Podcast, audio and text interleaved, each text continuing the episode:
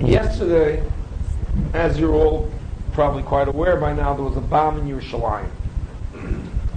And this bomb was uh, not exactly in Mea Shearim, it was in Beis Yisrael, which uh, it joins Mea Shearim. And, and Beis Yisrael, where the bomb was, was a, an area which was highly concentrated with American yeshiva students in Mir Yeshiva and in satellite yeshivas and other kinds of yeshivas. A lot of American yeshiva students were there, and that's where the bomb went off. Miraculously, no one was really injured. There was one woman that was injured in the forehead, and it was a huge bomb. I mean, the bomb exploded, scattering pieces of the.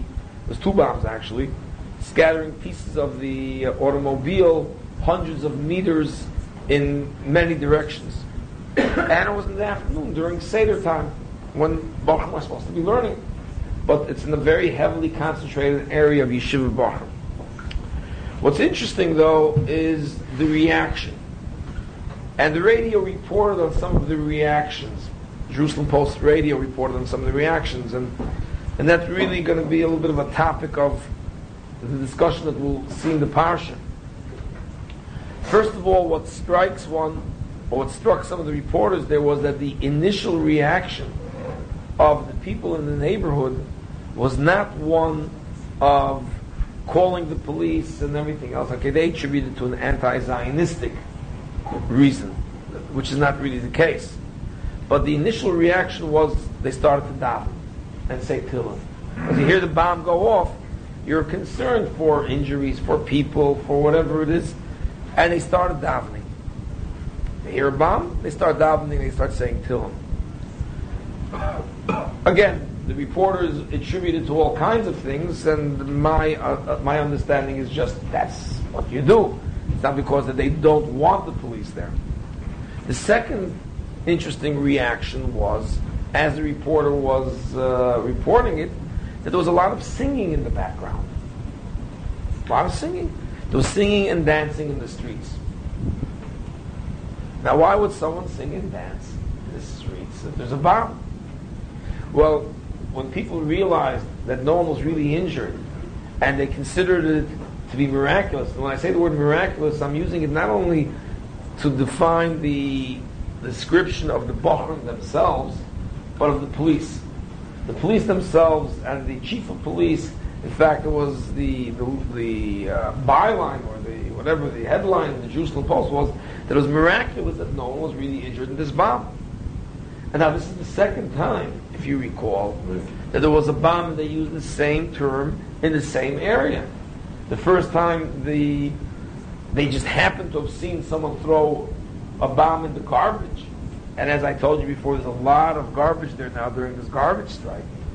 And the guy just happened to have seen it, goes over, pulls the plug on the bomb, and two minutes later the cell phone rings and it could have been extremely, I mean, and again they use the term miracle.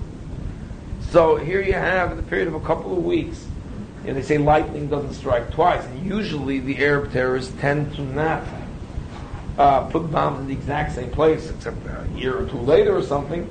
And, so, and, and usually from the neighborhoods were never really targeted. Mea Shearim wasn't really targeted by Arabs before. But now you have, in the period of several weeks, two bombs targeted in the Fruma neighborhood, Mea Shearim, surrounded by yeshiva guys, and both times, miraculously, everyone in the area escapes injury. So the Bachar were commenting on it, and the reporters were commenting on it, and so were the police. And as you're listening to them, you could hear the singing and the dancing in the streets in the background. Hundreds of people singing and dancing. Well, let's now go to the Parsha. And we'll see a very parallel thing. I mean, all, all, of course, you're all familiar with the Song of the Sea. What you may not be as familiar with is the prayer part. Well, the Jews escape Egypt. Hashem takes them out of Egypt. And all of a sudden, Paro decides that he's not thrilled with the idea of the Jews leaving. And on page 160, he decides to amass an army. Top of the page, Vayeser es richbo ves amo lokachimo Paro himself, he himself uh, saddles his own chariot, which which is rather which is rather strange, because he's the king. Rashi points out that he himself did it, and he decided, I'm going to lead the charge into battle. Again, which is unusual, other than by Israeli generals that lead their troops into battle. By Goyim, it certainly was never the case that a general, and certainly a king, doesn't lead the people. Here, Paro is leading the charge. He himself saddles. He hates the Jews so much so, and he wants to wreak vengeance on them to such a degree that he himself puts his chariot and he promises all kinds of inducements to his people. They all come with him. Paro pursues the Jews. The Jews are at this point encamped by the river. And they're surrounded. Surrounded on three sides. As it says, Vayirdu Mitzrayim Achareim, Vayasigo Samchonim Alayom, they're by the river, by the sea, I should say.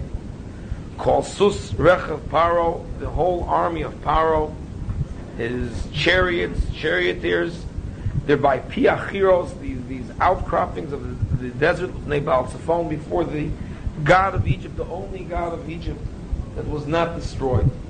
The most powerful God of Egypt, Baal which literally translates as the master of the north. The reason, of course, is because this is where Egypt was most vulnerable. So they placed their chief god by this entry into Egypt. And during Makkas Bechoros, when Hashem destroyed all the idols, he did not destroy this idol to kind of confuse the Egyptians into thinking this is how God got the Egyptians out to their own destruction. When we talk about God hardening the hearts of the Egyptians, it doesn't necessarily mean that he imposed upon their wills his own will, but he toyed with them and he was able to mislead them in a way that accomplished the same purpose. It's sort of like a bull that you wave the red, whatever it is, although bulls I think are colorblind, but everybody at least thinks that they're not. So when you wave the red flag at them, you know what the bull's going to do. So what are you doing? Are you interfering with its free will? It, you just know the nature of the bull. Hashem knew the nature of the arrogance of power of the Egyptians, and by making the Jews seemingly uh, lost and out of, you know, um, confused. It gets the Egyptians to think that the Jews are not invincible. He also then places them in a strategically vulnerable position. Plus, he allows the God of the Egyptians to survive. And this is exactly where the Jews are now are now encamped. As the Pasuk had said earlier, Paro was informed of where the Jews were.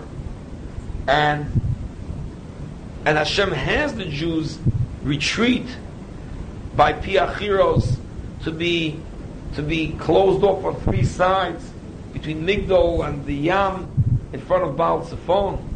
And Hashem said precisely, Vomar Paro of Nesol and Paro will say, Nevuchim Boris, they're, they're confused and confounded in the wilderness. Sogar Aleim Amidbor, the desert has closed against them, and therefore they're surrounded. And this will induce Paro to make a strategic error. Basically, it's very similar to what you would have in, in other forms of battle, where you try to confuse the enemy into making the wrong decision based on uh, on a feint or um, or a diversion of sorts. Here, the Jews became their own diversion. They go into the wrong place. Paro says, "Ah, they don't know what they're doing. They're very vulnerable. Now's the time to come and massacre the Jews." But then the pasuk says, and this is the important part. Pasuk Yud. Ufaro hikriv, and Paro comes near. And as he approaches the Jewish camp, Vayisu v'nei Yisrael the Jews lift up their eyes, we v'nei Mitzrayim noseachem, and behold, they see all of Egypt pursuing them. Vayiru ma'od, they become very frightened. Vayitzaku v'nei Yisrael el Hashem and they cry out to Hashem. And they daven. The next pasuk though talks of the complaints of some of them. Chazal tell us that there were different factions. Some prayed, some complained, Some wanted to fight. Different factions. But here we have the Jews davening. So, what does this mean? Says Rashi, if you look in Rashi in the second column, top line, Vayitzaku, they cried out, Topsu umnois avoisam, they took hold of the trade, of the occupation, if you will, of their forefathers. In other words, prayer. Prayer is a Jewish thing to do.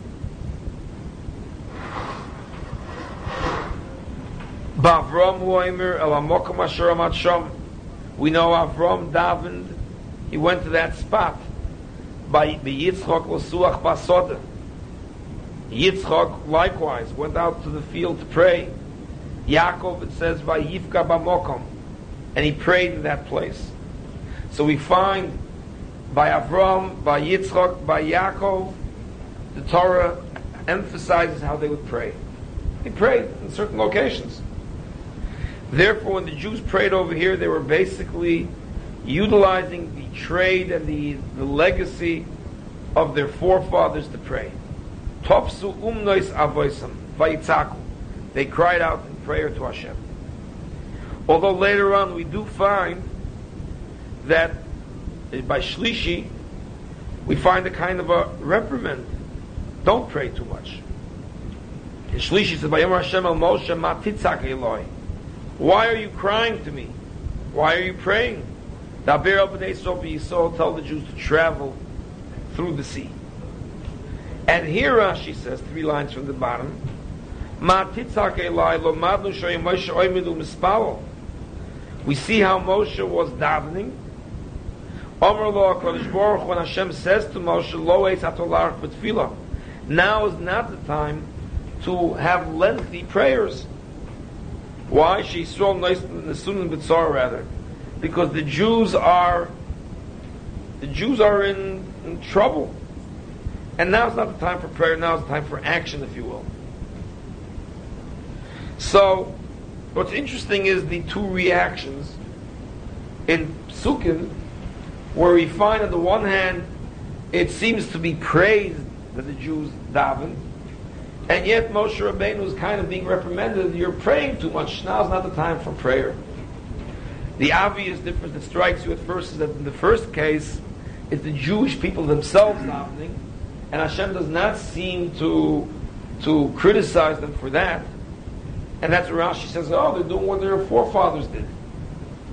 The second time, though, where there is criticism, was to an individual's prayer. Moshe Rabbeinu himself is davening, and Hashem saying, hey, the Jews are in SARS, why are you davening? The Jews are in trouble. It's sort of like if you see someone being run over by a car. That's not the time to start saying Tillim on behalf of the person. Now's the time to go out and try to help the person. Don't say Tillim, guy was just run over. On the other hand, you're about to be run over. That's the time to, to start praying. In any case, so we have two different examples of prayer mentioned here. One is seemingly praised, the other is seemingly criticized. Jews are praised, Moshe is criticized. And of course, we know that the outcome of this was that after the events of the miracle of the Red Sea, on page 162, Oz Yoshir Moshe b'nei Azos. Then Moshe and the Bnei Yisrael sang the song.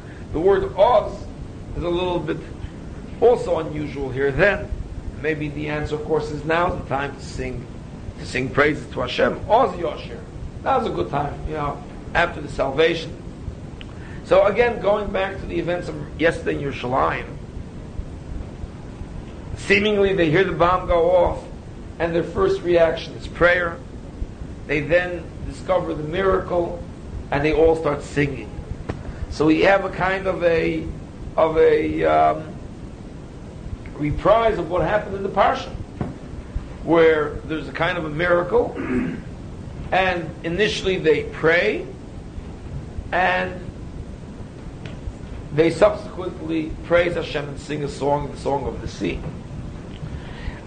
The Medrash, though, does something else with the word Oz. There's a very long Rashi trying to describe what this Oz is about. Rashi notes the significance of the word Oz, Oz Yoshir, singing the song. But there's an interesting medrash. Let's take a quick look at the first part of the medrash. Um, I, I don't have the whole medrash here, but it's in the Beis Halevi, in the small print on the lower left, where he quotes the medrash, and we're going to take a look only at the first few lines of the Beis Halevi, and then we're going to go back and do something else, and then come back to it. Oz Yosher Moshe says the Beis Halevi, Isa b'medrash, the medrash relates how Omar Moshe, Moshe says, Ba'oz chotosi, I had previously sinned using the word Oz, Shomarti umayos bosid davar el paro hera lo mazeh, Ba'oz ani om I'm going to make up for it by beginning, by beginning the song of the sea with the Oz as well. But one has to explain what this means. Lahazbek tzatzakavonu b'zeh, ha to explain matikun huzeh, what tikun is involved in this making the Shira Nemer ba'oisai teva v'losha shalom mikaydin by beginning the song with the same word that he began with earlier. In other words, what the Medrash highlights is the following. If you look earlier on page on page, let's find it over here. On page 137, page 137, Hashem initially sends Moshe to Paro to tell him to let the Jews go. And Paro's reaction to Moshe's initial request to let the Jews go is he says, You think you want to leave Egypt? Twice the workload. He increases the workload on them. Sort of like, I guess, I don't know, they've been doing it ever since in the Middle East. You offer them this, oh, you're offering me that, I want more. You know, you're offering me Yerushalayim, I want Har Oh, you're offering me Har I want the whole Har You're giving me that, okay, I want the refugees also. You just keep upping the ante. That was Paro's first response.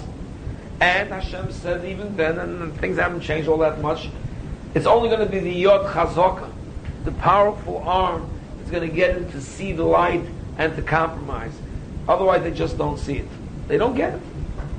And Moshe Rabbeinu, I guess, in his first reaction to the fact that Paro, you know, Moshe Rabbeinu said that he's going to come to Paro on behalf of Hashem and let the Jews go, and he thought things will start easing up. Instead, Paro makes things worse. So Moshe comes back complaining to Hashem. And this is his complaint. If you look on page 137 on Pasuk Chof Beis by the Maftir, by Yoshov Moshe, and Moshe returns El Hashem to God by Yomar, and he says, Hashem Lomo Hareyosalamazeh, my master, why have you dealt evilly with this people, with the Jewish people? Loma de Shlachtani, why did you send me? Umei Oz Bosi Al Paro, from the time that I have come on your behalf, as your mission to Paro, l'daber b'shmecha, to speak in your name, heira lo mazeh, he's made it worse for the Jews, and you, God, you never did anything yet to save the Jews. This is a very strong, harsh statement. And Moshe was reprimanded for the harshness of his, not necessarily for the entire content of what he said, but for the tone of what he said and the tone has in it the word Oz. From that time that I came on your behalf to Paro, on your mission, look what happened. Things are worse, not better. You dealt, dealt evilly with the Jews, and you haven't saved them. Well, now in the final salvation, Moshe Rabbeinu, looking back at it, says, you know, I sinned in my initial mission with the word Oz, because this was the first time Moshe was really sent, and he uses the word Oz to complain to God. says, you know what, I'm going to make up for it by beginning the song of the sea with the word Oz as well. I sinned with Oz, let me make up for it with Oz. What does that mean? How are you making up for an Oz by singing a song and beginning it with the word Oz? Okay, now let's go back to this business of prayer as well. What is prayer? So we mentioned how yesterday they prayed, wasn't appropriate at the time, they sang, they in general, how does one understand the issue of prayer? You know, how does one understand certainly long prayer? I mean, God heard you the first time. We all know the story of the um, bus driver when he comes to heaven and uh, they let him in front of the line into Gan Eden where everybody is waiting in line. And of course, they, uh, all the rabbis in line standing, hey, we're waiting patiently our turn. How, how do you get in front of us? He says, when you get up in shul to give your sermon, everybody falls asleep.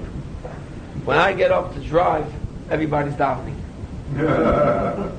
so, right. So what you have is everyone davening. Let's take another Hebrew grammatical term that has to be understood over here. Going back to the pasuk that we began with in the prayer. Pasuk Yud on page 160 again. Egypt is pursuing the Jews. The Jews begin to daven. But the pasuk begins with the words Ufaro Hikriv. Rashi notes the grammatical usage of paro hikriv. Why? Because correct Hebrew grammar, if you look in Rashi, three lines from the bottom of the first column, hoyolo lichtov uparo korav.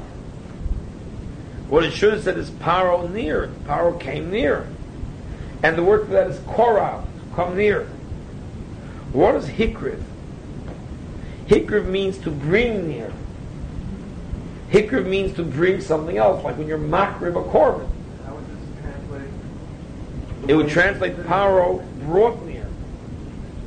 It should have been paro came near. Hikriv means you bring something else.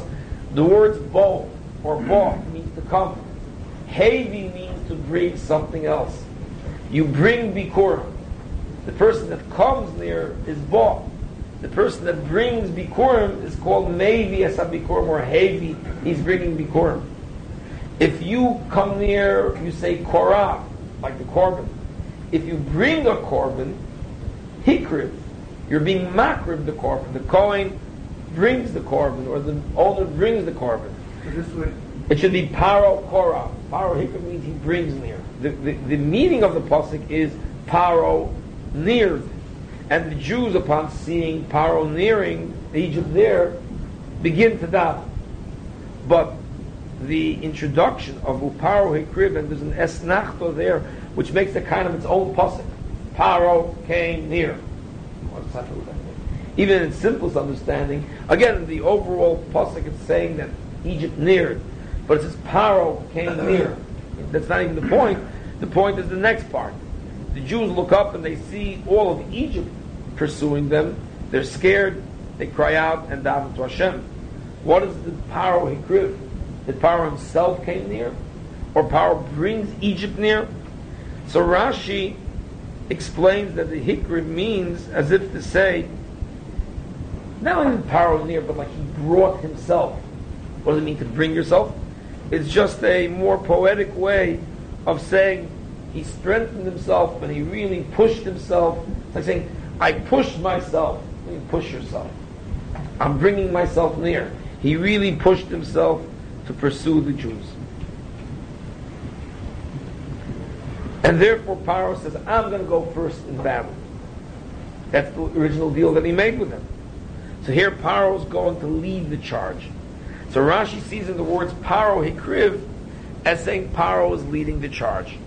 But the word Hikriv is a little bit problematic because it still should have said Paro Korah, that Paro himself came near. What does it mean Paro brought near? So the Medrash has a very interesting understanding of this. Very similar to something which we learned when we learned Megillah. Says the Medrash, look on the top right. Mahu Paro Hikriv. What is the meaning of Paro bringing near? Yes, he brought near. He brought the Jews near to God. Paro was the indirect cause of the Jews becoming closer to God. Elo shehikir Yisrael tshuva she'osu. He brought the Jews close to doing tshuva, to being near to Hashem. He brought the Jews back. They did tshuva, they prayed to Hashem. Omar Rav Brachya. The Medrash continues. Yofo hoiso hakrovas paro Yisrael. It was better what Paro did to bring the Jews close to Hashem more than Meyot Soimos Umitfilos, more than a hundred days of fasting and praying. What Paro accomplished in pursuing the Jews accomplished more to bring the Jews near to heaven than a hundred prayers and days of fasting. A number of weeks ago, Barak resigns from prime ministership. He thinks he's smart. And by doing that, he's going to short out Netanyahu's challenge because the polls were leading, were showing how Netanyahu was leading Barak by approximately 15 to 20 percentage points. But the polls showed that he was leading Sharon by 5 to 10 percentage points. By resigning the prime ministership in such a way as to precipitate elections, he was able to effectively, unless they pass another law, to keep Netanyahu out of the running. Therefore, his op- opponent would only be Sharon, who is universally reviled by Arabs and Westerners, Americans, and by extension, many Israelis revile him as well. And Barak was ahead of Sharon by 5 to 10 percentage points. He thought he was smart. A week later, they were approximately neck and neck, where Sharon, who was a known entity, a known quantity, and everybody can't stand, or at least before people couldn't stand, was now about two or three percentage points behind, but statistically tied. A week after that, Sharon was ahead by about three percentage points. Netanyahu would still be ahead by 20 points. Sharon at this point was ahead by about three percentage points and gradually started increasing to double digit. And he won the election this week by over 25%. Astounding. From being behind 5 percentage points to being ahead by 25 percentage points. He did not run a great campaign, Sharon. The only thing that one could say that was that was good about his campaign was that he didn't make mistakes. He ran a very low key campaign and allowed the momentum to work on itself, and he tried to avoid mistakes. He made a couple of little minor blunders here and there. Sharon, if he'd come out, he's not exactly photogenic. He's not the person that you're going to normally vote for. He ran a very low-key campaign in order to let the momentum. So who was his campaign manager that had the brilliance to catapult? Arafat. Arafat was the head of Sharon's campaign. And basically, Arafat did everything he possibly could to make sure that Sharon would win. I mean, I don't know, I would say they were in cahoots. Even when the Israelis were saying we've never been this close, along comes Arafat and calls them fascists and barbaric and whatever else. I mean, Arafat did whatever he could to make sure that Sharon wins. Ufaro Hikriv. Who brought the Jews near to God? Paro. It was more valuable to have one Arafat do whatever he did than a hundred campaign speeches. It was more valuable to bring the Jews near to God by having one Paro do what he did than a hundred days of prayer and fasting would never bring the Jews as close to God as Paro did. Paro hikriv, Paro brought near. That's what the pasuk is saying, and the pasuk was introducing itself. Ufaro hikriv, Paro brings near. How's that? the Jews look up, they see the Egyptians pursuing them, they see all, all hope being lost by Yitzhak al Hashem, and they cry out to Hashem. And Subsequent to that, there's a huge miracle, Oz Yoshir, Zekeli Vadveu, and the Jews are now as close to God as was ever possible for an entire people to become. By the song of the sea, the Jews became very near to Hashem. And who did it all? Ufaro Hikriv. Paro brought them near. It's a lesson to us about what causes Jews to come near. There's a similar Gemara in Megillah which we learn that Gedola Hasoras Hatabas, greater was the act of the removal of the ring of Achashverosh and giving it to Haman, it accomplished more than 48 prophets that the Jews had.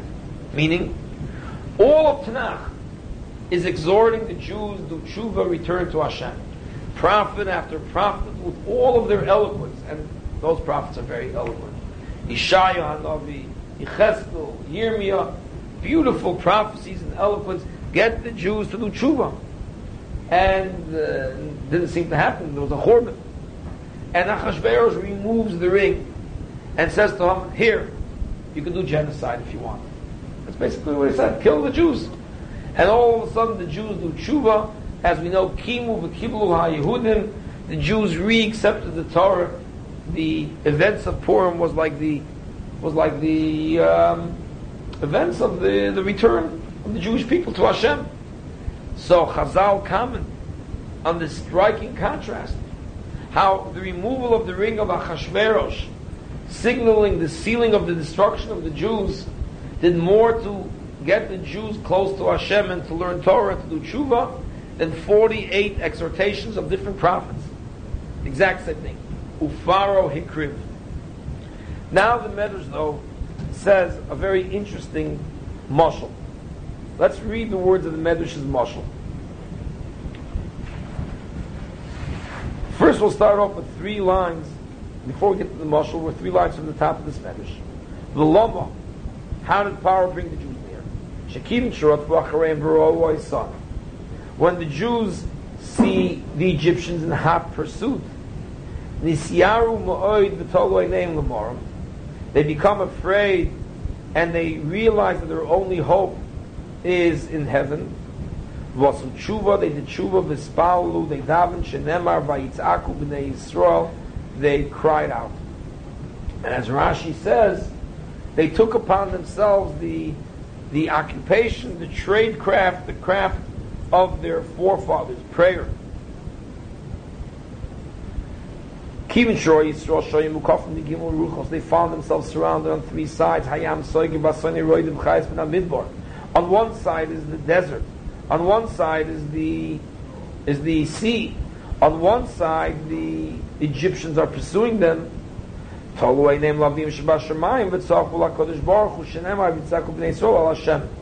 They look heavenward and they cry out to Hashem. Why does God do all this?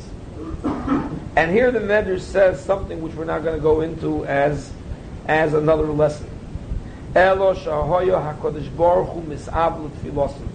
God greatly desired their prayer. God desired the prayer of the Jews. He wants the prayer. And this is what we have to understand. What does that mean?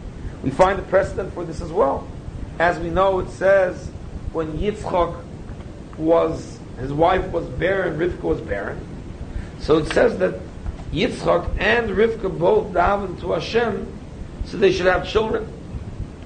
And Chazal over there comment in the same way. Why was it? How all of the forefathers and the foremothers, we should say, were barren.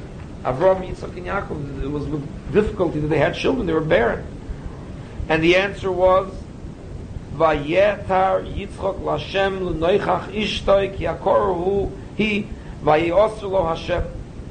And Yitzchak prays with great, with great um, intent and kavana to Hashem, and Hashem answers it. Why? Because Hakadosh Baruch Hu misavel tfilos l'shal tzaddikim. Hashem desires tzaddikim to pray, and He therefore places them in situations where they have to pray in order to promote prayer. Now the question is why? What is this about prayer that it becomes now something which Hashem wants us to do when seemingly prayer is a means to an end to accomplish something. So now let's take a look at the mashal that the Medrash gives. Omar Yeshua ben Levi, Lomo Hadover Doimu, to what can this be compared? Lemelech Shoyobo Baderech, a king on a road, he's a knight. V'hoiso Bas Melochim So Ekeslo, and there was this princess that was crying out, crying out to him. The Ba'akosha Tzileni listen. Please save me, help me, save me from whatever the evil knights. Shama HaMelech, the Melech who was chivalrous, sees a fair damsel in distress. Vitzilot, he saves her. The king takes a liking to her. The knight wants to marry her. La'achar yomim bikesh lisoy so liisha, you'd like to marry this fair damsel who's no longer in distress. Hoyom misavish He goes to her and tries to engage her in conversation. He'd like to talk to her and hear her. And she doesn't give him the time of day. She doesn't talk to him. She was unwilling to engage in conversation with the knight that had saved her life. Ma'os So what does the king do? He brings more robbers and more. He puts her in distress again. He places her in danger again so that she should cry out and need his salvation and that he should hear. Kivin Shabola listim, sure enough, she finds herself in distress again, in danger. She's crying out, save me, save me.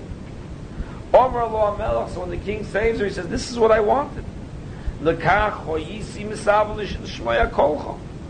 is what I wanted, Kolach. I wanted to hear the sound of your voice. I wanted you to talk to me. Kach Yisrok, Shoyu b'Mitzrayim, Boyu Mishabin, Bohen his chilut soyakim b'toyon le'neim HaKadosh Baruch Hu, as it says, Vayi bayom Rab Mohaim, Vayizaku. We know that when the Jews were in distress in Egypt, they cried out to Hashem. And we know that Vayara Lekimes B'nai Yisrael Hashem responds. Hashem responds, Hitzchak Kodesh Baruch Moitzion Misham Yod Chazok V'Zro Anatuya. He takes them out of Egypt and saves them. And Hashem would like to hear the sound of their prayers again. He wants to hear the Jews talk to him, cry to him, engage him, but uh, they weren't interested. Things are good. Things are good. They don't talk to God. Ma also, Gira Paro lirdov achareim, shenemar Paro Hashem sends Paro in pursuit of the Jews in order to bring the Jews back to Hashem. Paro hikriv. He sends Paro to be makriv, to be, bring the Jews near to Hashem. Miyad vayitzaku b'nei Yisrael Hashem, to which Hashem says, "Lekach oyisi mevakis l'shmo kolchem." This is what I wanted. I wanted to hear the sound of your voices, and it culminates, of course, with Oz Yosher, with the Jews coming very near Hashem, Paro So, besides the obvious lesson that this teaches us, how it's only in times of distress and travail that we reach out to Hashem and pray to Him, and besides the corollary lesson of this, which is that the benefits of being in these situations is that one becomes near to Hashem in times of trouble, which he does not in times of plenty and happiness, and that people tend to become more spiritual and close to Hashem when they're in distress, more so than when things are good. That's the corollary lesson. But there's also another interesting, subtle lesson to be learned from this. And that is to change our perspective on how to view the relationship between prayer and salvation. Prayer is not a means to salvation. Sorrows are a means, by way of its salvation, of course, to prayer. The king didn't want to hear the woman's crying in order to save her. He wanted the ability to save her, to hear her cry out so that he should develop a relationship with her. Prayer, therefore, is relationship. It's about closeness to Hashem and relationship, And therefore it's not a means to an end, it's an end in itself. And for that reason, when we asked the question earlier, what's the point of lengthy prayer? God heard you the first time. We asked the question, what is prayer? I mean, how do you pray against God's decree? God knows what's good for you, then He knows what's good for you. And whatever situation you find yourself in is, is something which God has ordained. And yes, God sometimes places you in situations where you could extricate yourself, and therefore you should extricate yourself when you could. But what about those situations where you cannot extricate yourself from the situation? And therefore you have to come out to prayer to Hashem to do it. What's the point? If God placed you there, why are you asking Him? Isn't it a kind of a chutzpah to ask Him to extricate you out of a situation? If He put you there, you can't extricate yourself, and only He can. Well, He knew what He was doing in the first place to get you there. Why pray to be released? And even if you're praying, you say, God release it. what's the lengthy prayers all about?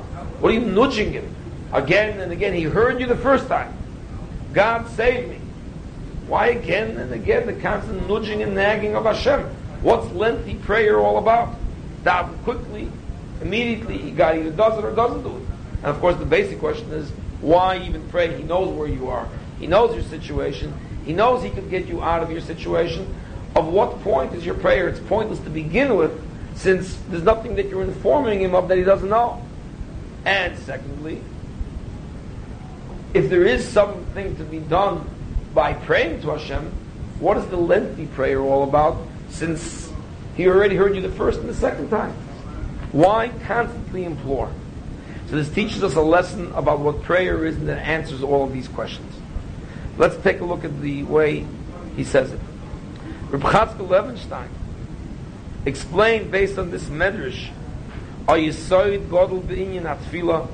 a tremendous lesson regarding prayer, as we're saying. We're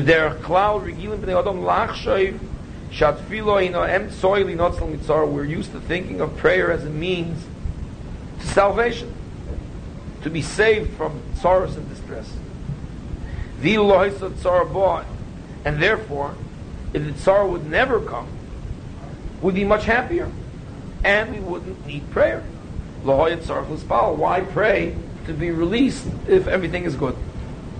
And therefore, according to this understanding of what prayer is, his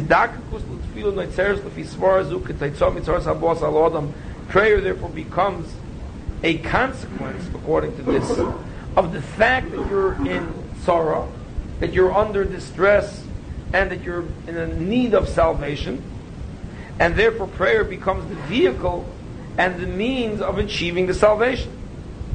Shekain kasher matzikus adam, when people are are surrounded by by sorrows, the way of release from distress is by prayer. That's the way people commonly view prayer. Comes the medrash to teach us that no, we have to view prayer exactly the opposite. Hatfilo la'atzma prayer is an end and the end in itself. Asher poyelas ba'oifin which is what feeds the world its sustenance.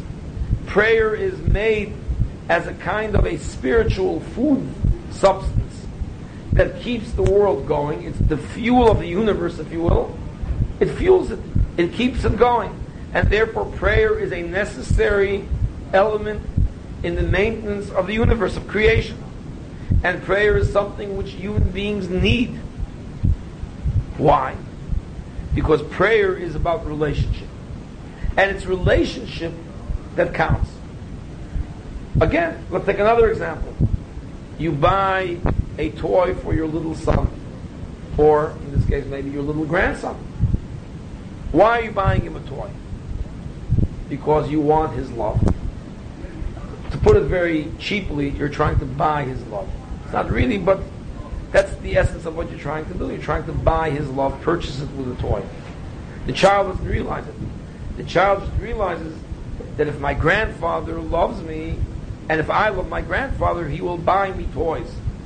He is interested in the toy, and the love and the relationship is a means and a vehicle for him to achieve his ultimate goal, which is the procurement of more and more toys. The grandfather, on the other hand, views it quite differently.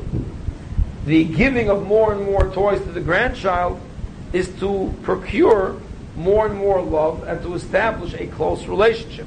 It's the relationship that counts. The toys are a means to an end. The child, in his immature naivety or in his immaturity, views it quite the opposite.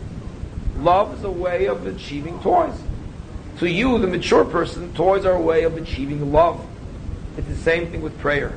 If you're immature, you view prayer as a means of achieving salvation. To Hashem, he, He's our Father in heaven. He wants to establish relationships with us. And tefillah is relationship. And therefore, He places us in situations whereby we have a need for prayer to establish relationship, thereby to establish, to achieve salvation. But the point is the relationship and not the salvation or the tsaras. Because viewed from that angle, you're, you're better off without the tsaras, without the need for salvation, and things are good. Viewed the other way, you're better off with tsaras and salvation as a means of establishing the relationship. I use an example just that we could relate to the idea of means to an end versus the other party looking at it as, as, as the other way around. You're right. What would be more accurate, and we'll come to that shortly, is that when Hashem showers us with certain things and we become thankful for them, then we establish relationships. Therefore, the more accurate one is I just use that as a way of you understanding how you're viewing the toys as a means to love, and the child is viewing love as a means to toys. It's a very primitive. It says something very different about the relationship. Well, yes. Um, one second. I'll, I'll, I'll extend it shortly. My point just was that you should be able to see that contrast immediately. That's something that everybody readily understands.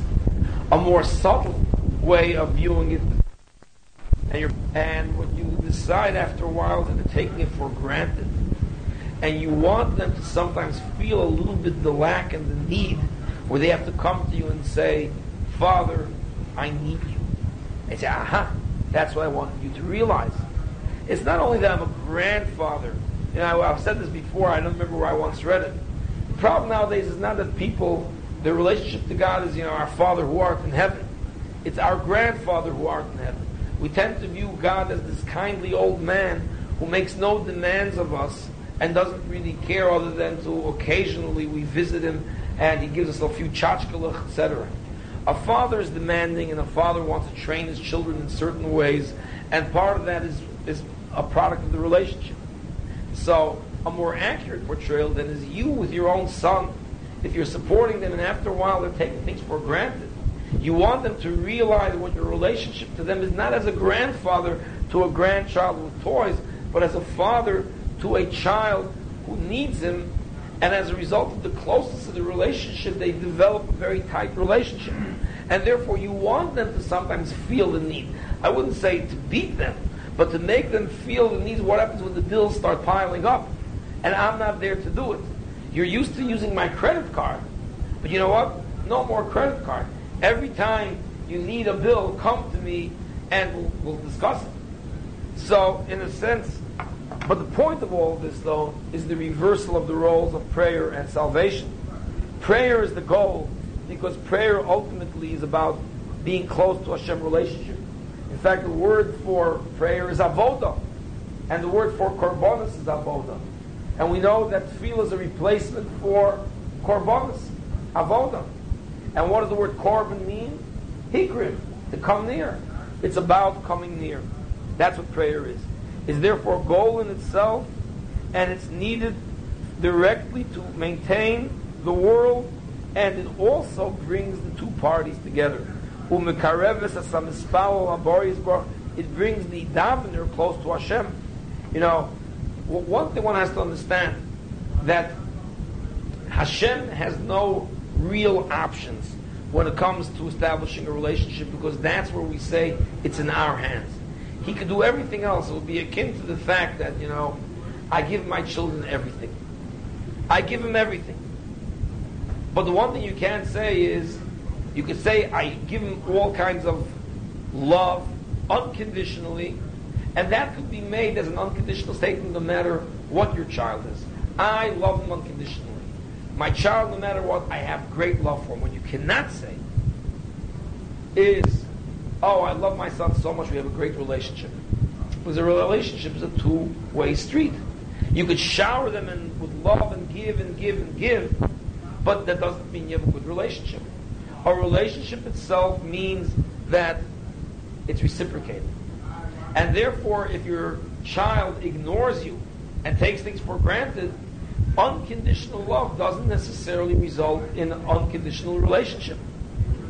And therefore, what Hashem is saying is He wants relationship with us. Not just unconditional love. We know God is love and He unconditionally loves everybody. But unconditional love does not necessarily produce a relationship. And therefore, he has to do things. Tefillah is relationship. Tefillah is when you're talking to Hashem and you're both together. And the more the tefillah, the more the relationship. And therefore, sometimes he has to provoke tefillah. Because he can't just unconditionally shower us with love, because that doesn't mean there's going to be a relationship. Tefillah brings the creature near to Hashem. As the Ramban said at the end of Parashas Bo, the purpose of mitzvahs, the purpose of Torah, the purpose of tefillah is that we should say to Hashem in recognition and acknowledgement, we are your creatures. That's what tefillah is. Therefore, the more that a prayerful person prays and contemplates and meditates, the more he davens, in other words, the, the, the more he elevates himself and rises in his level of Yirah Shemayim and Avas Hashem. The Yakir is Chazdei Aboris He becomes more contemplative and understanding of the kindnesses of Hashem. That's why the Gemara in Bracha says, Halavai Sheisbal Odom Kol Yom Kulo. Wouldn't it be nice if people would spend all day long praying? Why? Not as a means to an end, because prayer is an end. It means as you're davening, you're establishing more and more contact and relationship with Hashem. So if a person could do that all day, be constantly nearing and coming close to Hashem, because prayer is not a means to an end, it's an end in itself. David HaMelech, Hishtabeach, he praises himself. For being a prayerful person. Shenamar, as it says in Tehillim, Kapitel Kuftes, Va'ani Tfilah, and I am prayer, which is translated by the commentaries meaning I am a man of prayer. Man is essentially a praying being. Why? We get so many needs? No, it's because through prayer you're constantly invoking God and coming nearer. The Gemara says that as a as a byproduct of of the of the curse of the snake was offer tocha kol chayecha. You shall eat dust all the days of your life. So the Gemara comments, well, that's not such a bad thing really because it means that the snake has his his uh, food and nourishment always attainable. It's very frequent. You tell someone you're going to eat garbage all your all your life, oh, walk around Yerushalayim. The cats of Yerushalayim are having the time of their lives. And you know, the other day I'm going down the street and I hear this cat meowing near a restaurant like he wants food. What was a spoiled cat? I mean, you have so much out there. Just go take it all. And it's, it's, it's great. There's garbage all around. So telling someone a curse you're going to eat garbage also means that your, your sustenance is going to be readily attainable. So what kind of curse is it? It's a curse that means you don't have to come on to God. Unlike the human that has to constantly come on, Hamotzi lechem min ha'aretz, you never need God. And you don't have to think about God. We know that in the curse, or rather in the blessing, in Parshas Toldos, when ya- when Yitzchak blesses Yaakov, so he uses he uses the as the form of his blessing. He tells him, let's find it. He blesses him by saying,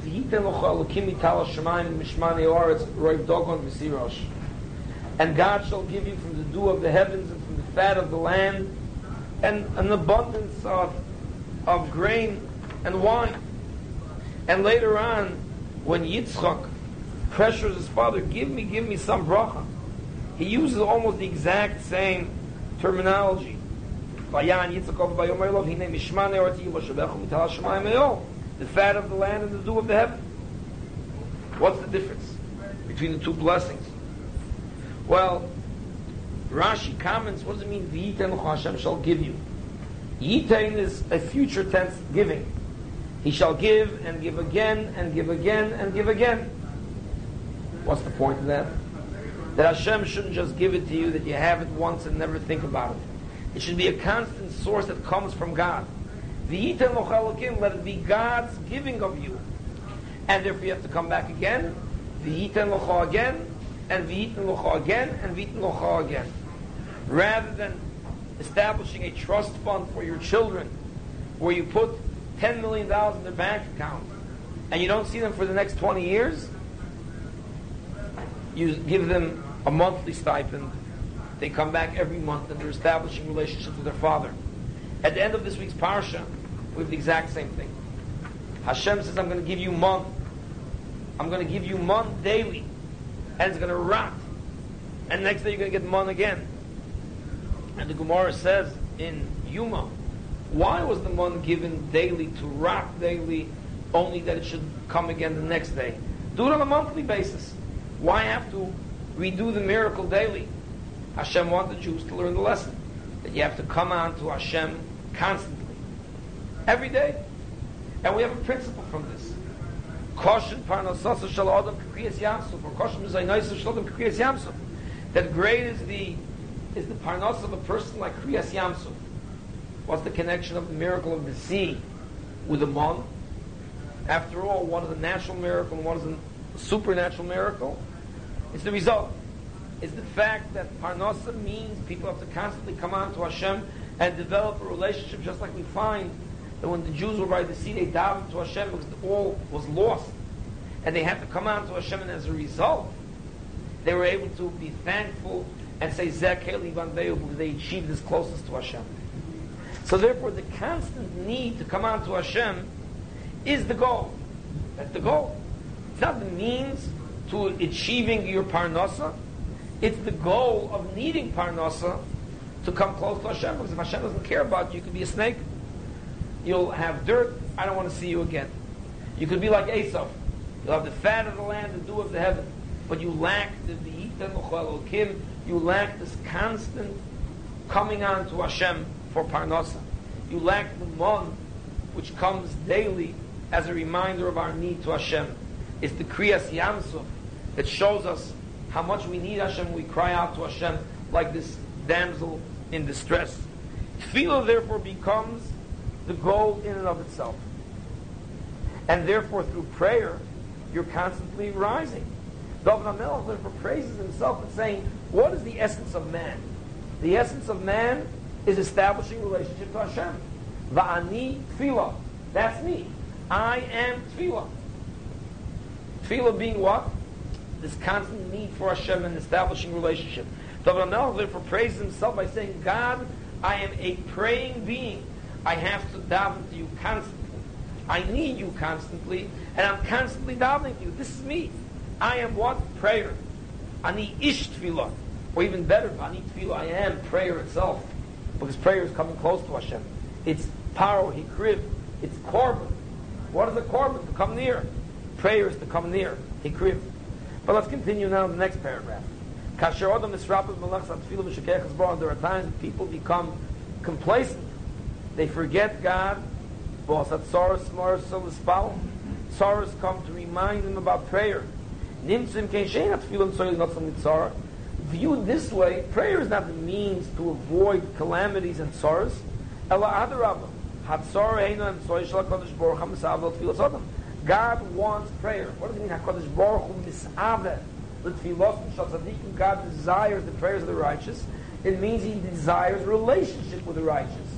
And that's what prayer is. So He has to sometimes place them in predicaments whereby they will pray to establish the relationship. This relationship is a two-way street. God can't shower you with goodness and as a result have a relationship. It's only if you respond in kind. And the tendency of people is that when they're complacent and showered with goodness, they don't pray. Therefore, the tsaras will come to be the means to produce the end goal, which is prayer, rather than the reverse. Rather than prayer being the means to alleviate suffering, suffering is coming as a means to invoke prayer. HaKadosh Baruch Hu mis'avel tefillos mishal tzadikim. Why? Lohavi yosel tefillah to bring a person to tefillah because tefillah is nearness to Hashem. Therefore, what is the lesson of the story of the king and the Bas Malach? That's the Moshe Chazal say. The Melech wants a relationship with the princess. He wants to marry her. He wants to talk to her, but more importantly, he wants her to talk to him. Girabos alistin, the listin become a means to the end of having her speak to him. Vos she now turns to him. The tsaras become a means to the end of the relationship, of the speech. This, of course, now, top of the next column, Melo even a Blakish Espal Bikul Gzeir Shlakash Baruch this now answers the question that we began with. How does a person have the chutzpah when he can't extricate himself out of his own sorrows, and he knows that only God could extricate him from the sorrows, but God put him in there? How do you have the chutzpah to ask in prayer for God to nullify His own decrees and to take you out of your sorrows? If Hashem places you in the predicament and He makes a decree against you, what chutzpah gives you the right to ask him to nullify that decree. He knows what's good for you.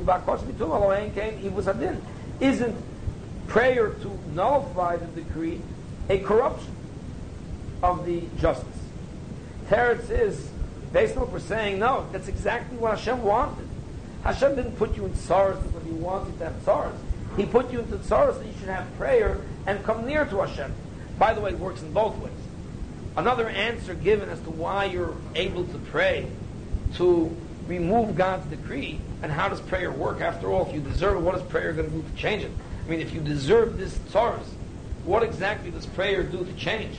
Teretz, since prayer is elevation of the person to a higher spiritual level, on the level that you are at now post prayer is different than the level that you were on to pre prayer. The tzaras that were given to you because you were deserving of them pre prayer is a different person than you are now post prayer where now you're deserving not to have the tzaras. So by the mere fact that prayer is elevating the person, that in itself causes as a consequence for the nullification of the decree. It's not that prayer beseeching that you're nudging God. Most people think of God like your children. They go, please, please, and they nudge you and they nudge you. So you say no to them the first time. I always tell this to my wife. I say, decide now in advance, are you or are you not going to give him the candy? Or are you telling the child basically, listen, you know what? I'm not going to give you the candy until you nudge me for the next five minutes. That, that's in effect what we're telling our kids. When they nudge you, you give it after five minutes. It's like, okay, you can say please once, not enough. You're going to cry once, not enough. You have to pull on my skirt and keep pulling and keep pulling and keep nudging me. After three and a half minutes of that, then I will give you the candy. Is that what you're telling your child? That's in effect what you are telling your child. Nudge me, nudge me, nudge me, then I'll give it to you. I mean, is that what God's doing with us with prayer? He makes a decree. We're in sorrows. And Hashem is in fact saying, okay, keep nudging me, keep nudging me. Huh? One more. Okay, now you get it. Well, God decides if you deserve it or not. What does prayer do? How does it work? How does it nudge? One answer is, based on what we're saying, is that prayer itself changes you. If prayer is elevation and being close to Hashem, power, Hikriv, you're coming close to Hashem, then the person that you are now, as a result of prayer, is a person that is deserving of the alleviation of suffering, whereas the person that you were before the prayer is a person that deserved the suffering. So obviously will work because the decree was given based on what you are. Based on what you are now, you're a better person, a bigger person, a closer person to Hashem. Now you deserve alleviation of suffering. That's one answer. But the other answer that we're saying right now goes beyond that. What prayer is actually doing is that's the end. The tsaras were only there to provoke you or to evoke you into prayer. It's there to evoke prayer out of you, which is the relationship. That's what Hashem wanted. So of course you're allowed to daven because this is what Hashem wanted originally. And therefore lengthy prayers also work. The longer the prayer, the closer you are to Hashem, that's precisely what Hashem wanted. He wanted you to get closer and closer and closer until finally He takes away the suffering. There's another corollary lesson all this, as we'll see in a second. In any case, once we know that prayer is there in the order that Tzar brings on to prayer, Rotz Hashem B'zeh Adarabah Baruch Hashem is trying to evoke us to prayer to get near to Him. If that's the case, there is another lesson. If only we could bring ourselves to learning this lesson well. And that is that if we could be as close to Hashem in times of good as in times of bad, then we don't need the bad. If we could only feel that way. I know, I, I, I always think about this every time I um, get a cold or the flu or anything, or even an ingrown toenail. Because you know you have an ingrown toenail, and it disrupts your, your, your entire being. You can't focus, you can't concentrate. It's, it's amazing how it's one little tiny part of your body. It's not even 1% of your body. It's 99.99% of your body is good, and 0.001% is no good. But it makes it like your whole body is no good. Finally, you cut off that little ingrown toenail, and you go, ah, how good and geschmack it is to feel good. And you really feel good about feeling good. But a day later, you don't feel good anymore about feeling good. When you had the suffering, and you've alleviated that suffering, you feel so good to just not feel suffering. And you're so thankful about it. And you were sick for a few days, and uh, you felt like the world's coming to an end. And you wake up one morning, shma, you feel good. You feel really good about feeling really good. But the rest of the time, you don't feel that. So you need to feel bad to feel good about being good. That's really what it is. You need to feel bad sometimes in order to feel good about feeling good. But if we could learn the lesson and feel good about feeling good, then we wouldn't need to ever feel bad because God will have accomplished that anyway. We would feel good and thankful for feeling good. You know, when you bench after you overeat in a restaurant that you just spent $200 on and you just run through the benching. It's not the same benching as you do when you were really, really hungry and you don't know where your food's going to come from and finally get some food and you feel good and you're so thankful to that. But isn't it ironic that a person who's poor and hungry and starving and gets a little morsel of food feels so thankful about it? But when you're able to spend $200 on a restaurant meal and you overindulge and stuff yourself, and uh, you don't really feel like that shit. I mean, how could that be? Here you have so much and so good and so much more, and you feel much less coming to God than the poor person. So apparently it's part of the human nature, human psychology, that when you feel bad and then get relief, you're more thankful and appreciative than when everything is going good. The lesson, of course, is that we feel as thankful and appreciative. When we take the nilman, that's what you mentioned earlier about the child's toys not the same. But you know what? If it could be the same, halavai, then then you wouldn't need the tzaras. If you could be davening the same way for a toy as for something that you need, then God would only be able to have to give us toys. We wouldn't need the other stuff. When we take the nilakitfila al der hakoras hatoy, if you could daven based on a principle of understanding of gratitude, if you could only daven by an awareness of God's kindness, then isn't that wonderful? If you could be paro hikriv without sorrows, then it's so much better. If you don't need the removal of God's of Achashverosh's ring to put the Jews in the precarious state of almost genocide to get them to do tshuva. If only they could do tshuva without having a Haman, without having, you know, it's sort of like what does everybody say? We needed Arafat to take off the mask of Palestinian extremism to show us what our enemy is about. Boy, are we lucky. Until now that we're leftists.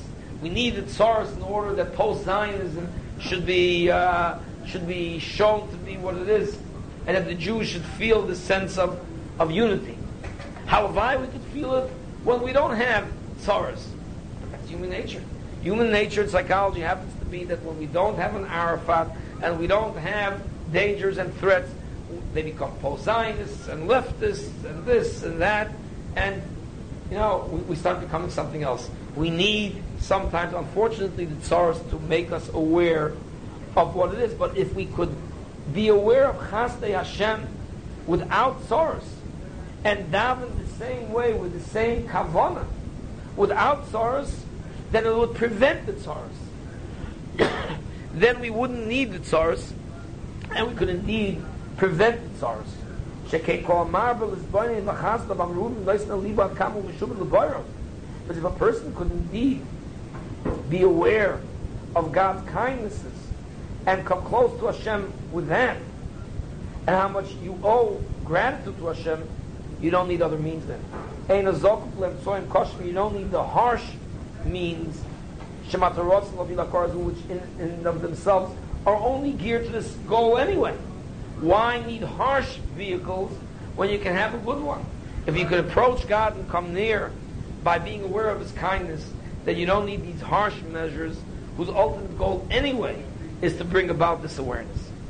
This then becomes a very important lesson on how to focus ourselves as to what tefillah is. This is the essence of tefillah. But you know, before we reiterate some of these things, I want to finish the Beis Halevi's point. Because the Beis Halevi makes a very similar point. Let's go back now to the Oz that we began. So what exactly is the Shira coming to thank Hashem and thereby somehow make a tikkun for the Oz that he sinned with? I sinned with the word Oz, I'm going to fix it up with the word Oz, Oz Yosher. How does the Oz Yosher fix up the May Oz Bossi Al Paro? So therefore he says like this. Third line in the Beis Halevi, of what value and tikkun is the word Oz that he's beginning the shira with to the sin of the Oz of his previous statement that was sinful. Because as a corollary of what we've learned before, you have the following. Very often a person is in tsaros. HaKadosh Baruch Hu oizroi umatziloi, Hashem saves. What does he then do? He thanks Hashem for salvation. Nois LaKadosh Baruch Hu shmach boi doal toiv You thank Hashem for, for the kindness that he bestowed on you. But there are two approaches to this. Yesh b'zeh shnei fanim very different approaches. Im ikrisim chos shalom, if you're rejoicing, is on the salvation itself.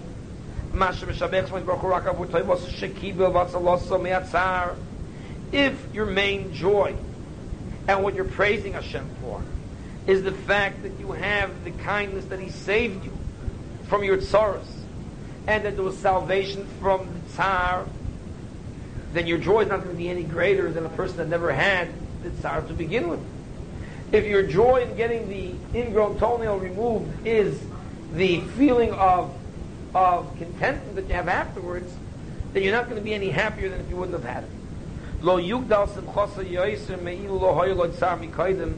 You wouldn't be any happier than if you never would have had the sorrows to begin with. Because your main rejoicing is for the hatzalah, for the salvation itself. And therefore you're thanking Hashem for the hatzalah. But you're no better off than if you never would have had the sorrow to begin with. And you're certainly not thanking Hashem for the tzara, for the tsar. You're not going to be happy at the tsar. You're only happy at the salvation, and your joy isn't any greater than having no tsar to begin with. However, the shira that the Jewish people sang by the Yamsuf was not only on salvation. It wasn't for salvation from the Egyptians. It was for their awareness of where they are today that they became the instruments in the divine hand to show the world the Yad Hashem. רק עיקר שמחוסם היה על זה שזוכו ליוסם הכלי חפץ אשר על יודום נסגדל כבוידו יסבורך ועל ידי הצלוסם במצרים נספרסם שמוי. What they were primarily thankful for was Yizgadal v'Yizgadal Shmei Rabbah the fact that they became the instruments in the hands of divine salvation that showed and demonstrated to all future generations what God's power and majesty is, and they thereby became closer to Hashem and appreciated themselves as being the instruments of divine manifestation. Of Yizgad, of Yizgad, Shmei Rabbah. That they are the vehicles and the instruments of Kiddush Hashem. And therefore they begin the Shira with what? Oshiro Hashem. I will sing praise to Hashem. He go, he go, oh, go off.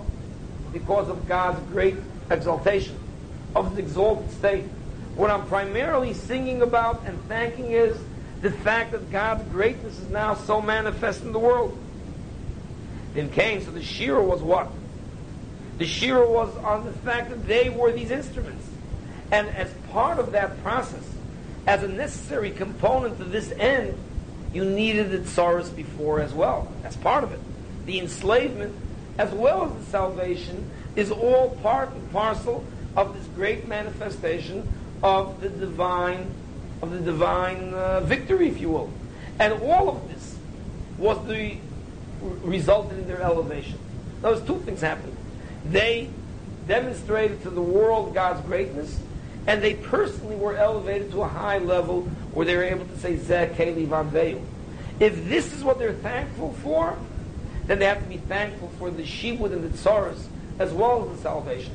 Because with no shibud, with no tsaras, there would be no need for salvation, and they would have been in the state that they were always in, which is with nothing. They'd rather go through tsaras and be saved from the tsaras, and thereby establish a relationship. It's worthwhile going through tsaras in order they should have this closeness to Hashem, and therefore they're being thankful for the whole thing.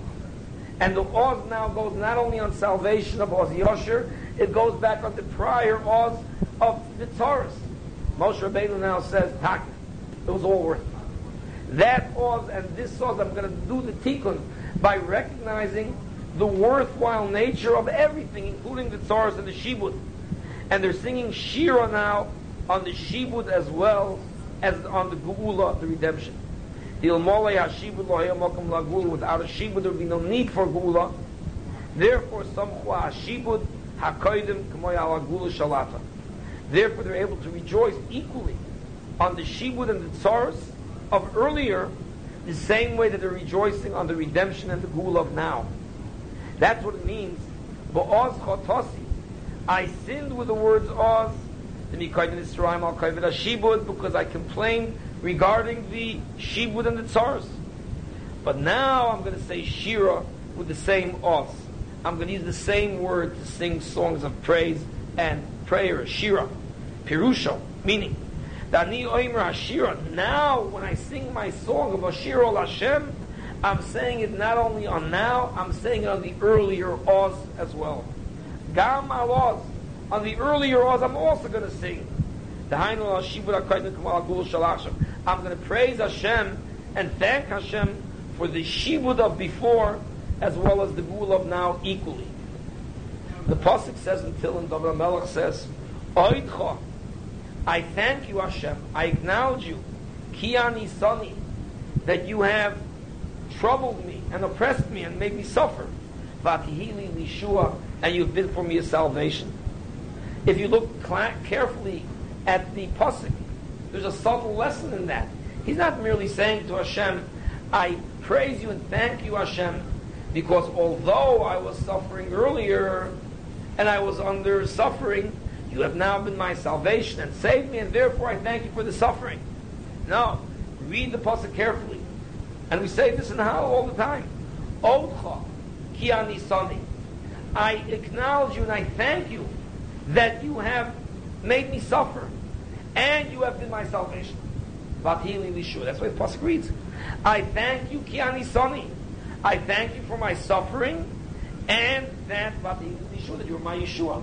So I'm thanking you equally for the Anisani and the Yeshua. In other words, it's worthwhile for me to go through suffering and be saved from the suffering. I'm better off than having no suffering and no salvation.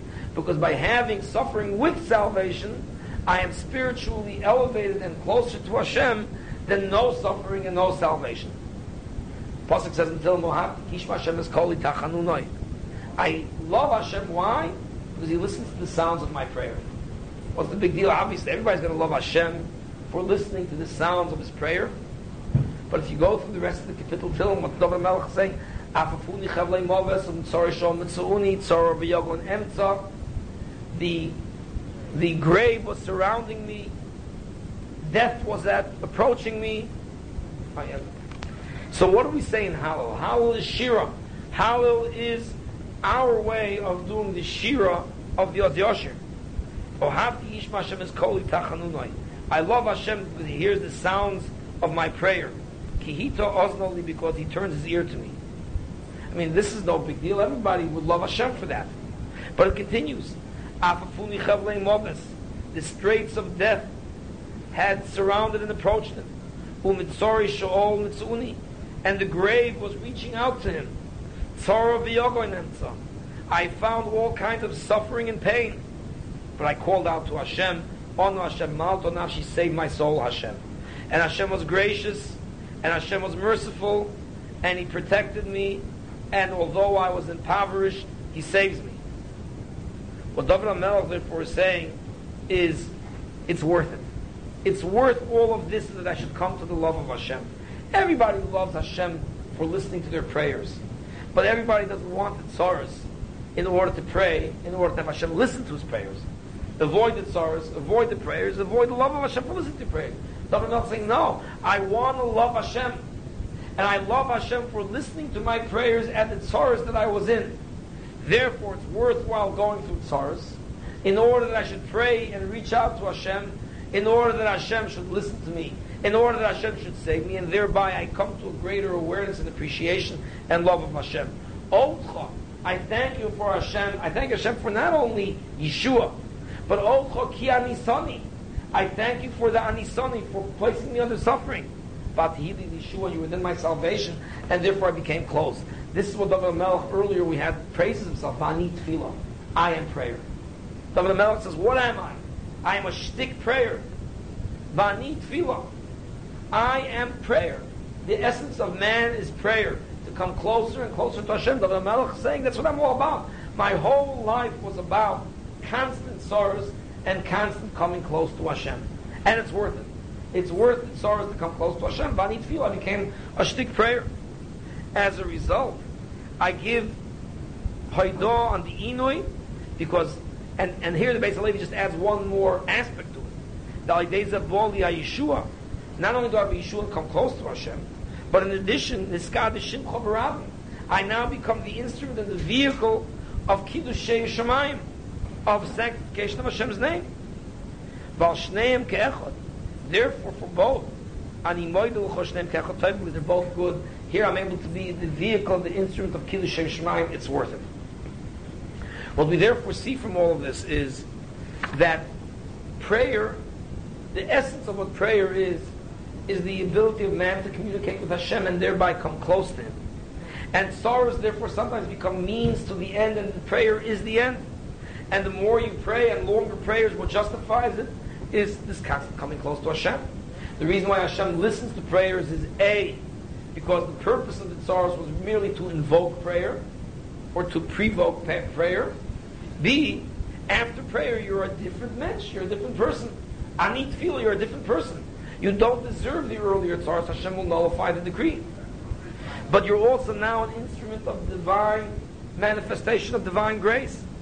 If a person could be on that kind of level without tsaros, we wouldn't need the tsaros. And therefore, if you could come to Hakoras Hatov of Hashem, of without it, halava, that would be much, much better. Unfortunately, the nature of people to not feel like that. So what happens is the bomb goes off in Mea Shearim. The first reaction is Vayitzaku, to cry out to Hashem, Paro Hikriv, Vayitzaku. And the same way, Paro Hikriv, Arafat Hikriv. If you're complacent in your neighborhood, there was never any kind of, of troubles, you get complacent along comes a paro and gives you tsaras or an Arafat, ufaro hikriv, and he brings you near. One bomb, two bombs, and you're able to appreciate the miracle of the salvation that no one is hurt. So you come out and dance. And you come out and you dance and you sing. Oz Yosher. You start off by Yitzhak, well Hashem, there shouldn't be tsaras. And then with the awareness that there isn't tsaras, and Hashem saved you from tsaras, your response is Oz Yosher Moshe Yisrael. Oshir ol Hashem ki go go ki go go. I sing to Hashem. A that we have now an opportunity to be closer to Hashem. B that we have become the instrument of Kiddush Hashem, where the world is able to look at and say, "Wow, two bombs in Meir and no one was hurt." And one was around all the yeshiva boys that are learning during Seder, and with all of the people around, bombs blowing 200 feet in the air, in a crowded, I mean, you know what Mea Shearim is like, it's packed, it's crowded, near yeshiva, thousands of people studying there, and they walk away without injuries. And everybody's saying, oh, what a miracle. Oshiro Hashem go, it's worth it. It's worth having a bomb if no one's injured, because you now become the instruments of the divine grace. What a wonderful opportunity. So we have the same thing in the parsha. Ufaro hikriv, Arafat brings you near. Paro, Haman, Arafat brings you near to Hashem. Why? Vayitzak kol Hashem, because you daven to Hashem to be relieved from the tzaras. And when you are relieved, Oshir Hashem, you sing praises. And then you're aware, Ba'oz chotasi, the word oz that was my sin in unawareness, now I'm aware that that's also a necessary component, and I'm able to thank you and sing praise for this oz as well as that oz. It's all equally good. Prayer is an end in itself. That's what David Melech is saying, Vani tefillah, Otcha ki vatihili lishua. Therefore, through tsaros, followed by tefillah, a person elevates himself, comes closer to Hashem, and for that also, a person could give thanks that the tsaros, as well as the tefillah, allowed him to come closer to Hashem. However, we should make the following point. On side two, we have a word here from the Mayan Beis HaShoev, from, from Shimon Schwab, regarding tefillah. The pasuk, as we said earlier, we talked about the tefillah of Vayitzaku, Vayitzaku b'nei Yisrael el Hashem. However, we find a few psukim later, pasuk Yudalad, Tesvav, Vayom Hashem el and pasuk Tesvav rather, Why are you crying to me? Why are you davening to me? So go and into the sea. Now is not the time to daven. In the Mechilta, it says it, it says a clear, clear expression.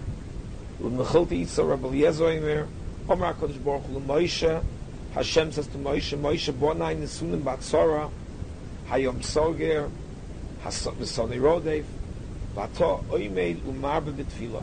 Matitzak Ilai. HaKadosh Baruch says to Moshe, now is a time when the Jews are in great distress. They're surrounded by the sea, they're pursued by the enemy.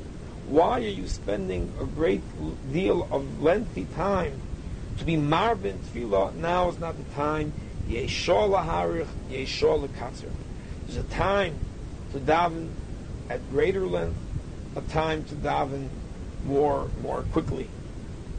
As we find, it says when, when Miriam was sick, Moshe Rabbeinu davened a very short prayer, Kel no no law, please Hashem, heal her. That is a time to be mekatzer, a time to shorten your tefillah. However, we find Moshe Rabbeinu davened at great length, Les Napel of Hashem Arboim Yoim Arboim Lailo. Moshe spent 40 days, 40 nights davening to Hashem. Harez El This was a time to lengthen prayer. So what's pshat? When do you lengthen? When do you shorten? Apparently, HaKadosh Baruch Hu was somewhat criticizing Moshe for davening too much, davening too long when the Jews were in this trouble. Yet we find earlier by Yitzhak Israel, Hashem, there was no criticism over there. When do you lengthen your prayer? When do you shorten? It says of Shimon Schwab, The truth is, as we pointed out much earlier, of what purpose is there in general to daven at great men?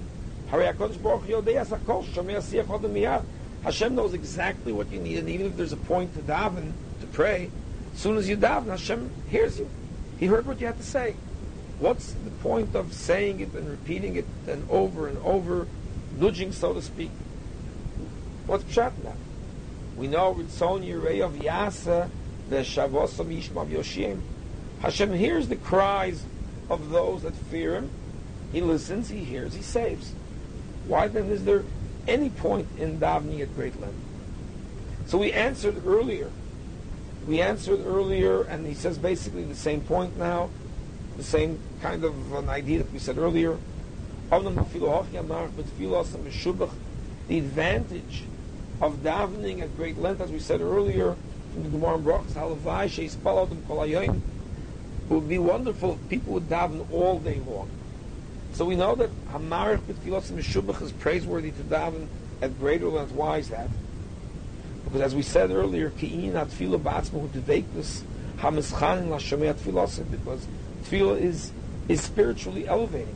It brings the person near. Ufaro Hikriv, Paro brought the Jews near by their tefillahs. The more you daven, the more you are in a state of communication, of communion, if you will, of spiritual closeness to HaKadosh Baruch Hu. The more you daven, the closer you are. And therefore, as we've explained, for that reason Hashem desires the tefillah of tzaddikim because he wants to get close to them. And through tefillah they become close. But points out Rav Schwab called Zerak Muspal Beinol Beinatzmans when you're davening alone privately and you want to get nearer to Hashem. So the more you daven, the more praiseworthy it is, the closer you get to Hashem. And you're doing it in private. You're doing it in private on Har Sinai. You're davening alone. You're getting closer and closer to Hashem. And it's it's self fulfilling, and it promotes this closeness, this spiritual elevation and closeness.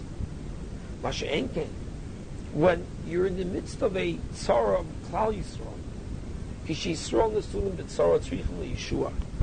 When Klal Yisrael is in need of a Yeshua, they're in tzara, and they need an immediate Yeshua, take miyad. Then there's no point in trying to get close and spiritually elevating then you have to focus on the immediate needs of Yeshua Yisrael. Then it's not an issue of tefillah, as we said earlier, as being an end in itself. Then we're not talking about tefillah as being a self-elevating and a me and, and, and an end in itself, an ultimate thing. Then tefillah is utilitarian. Then tefillah is a means to bring about the salvation of Israel. Klal Yisrael's in a tzara. They need immediate relief. They're in distress and they need immediate relief. That's not the time to go at great length, to daven at great length. And therefore, we find when Miriam was sick, and when Miriam was in pain, when she was having the tzaras, if she needed immediate relief, she needed to be healed, she needed to be cured instantly, when you're Ace that's the time to daven more briefly. So therefore, although we've had a long and lengthy discussion on the merits of tefillah as being an end in itself, we should not lose sight of the fact that sometimes tefillah is a means to an end as well. Yes, vani tefillah, tefillah is an end in itself. I thank Hashem for tzaras. I thank Hashem for allowing me the opportunity to come near Hashem. And therefore, by Vayitz'aku b'nei Yisrael al Hashem, when Klal Yisrael cries out to Hashem, that means that they're nearer to Hashem. Ufaro hikriv, Paro, indirectly through his tzaras, causes Klal Yisrael to bring themselves near to Hashem. And therefore they're able to say, Oz Yoshir.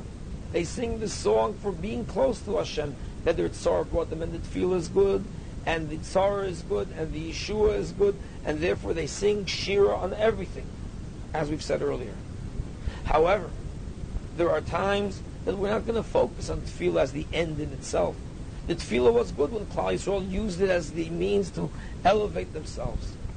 But when Moshe Rabbeinu is praying on behalf of Klal Yisrael, or on behalf of Miriam, then you have to realize, don't focus on your own spiritual elevation and coming close to Hashem.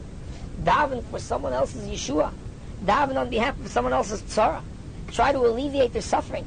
That's your first responsibility. When someone is sick and suffering, and they need your assistance, whether of a physical nature, a material nature, or of a spiritual nature. That's your responsibility, and that's where your focus has to be. And if it means helping them materially and physically, do that. If it means helping them spiritually, do that. And daven. Do not focus on tefillah as the end in itself of self of self improvement and elevation. It's on behalf of someone else. Therefore, what we see from all the above is that there indeed is two aspects of tefillah. There's tefillah that's utilitarian, that's a means to an end when it's on behalf of somebody else.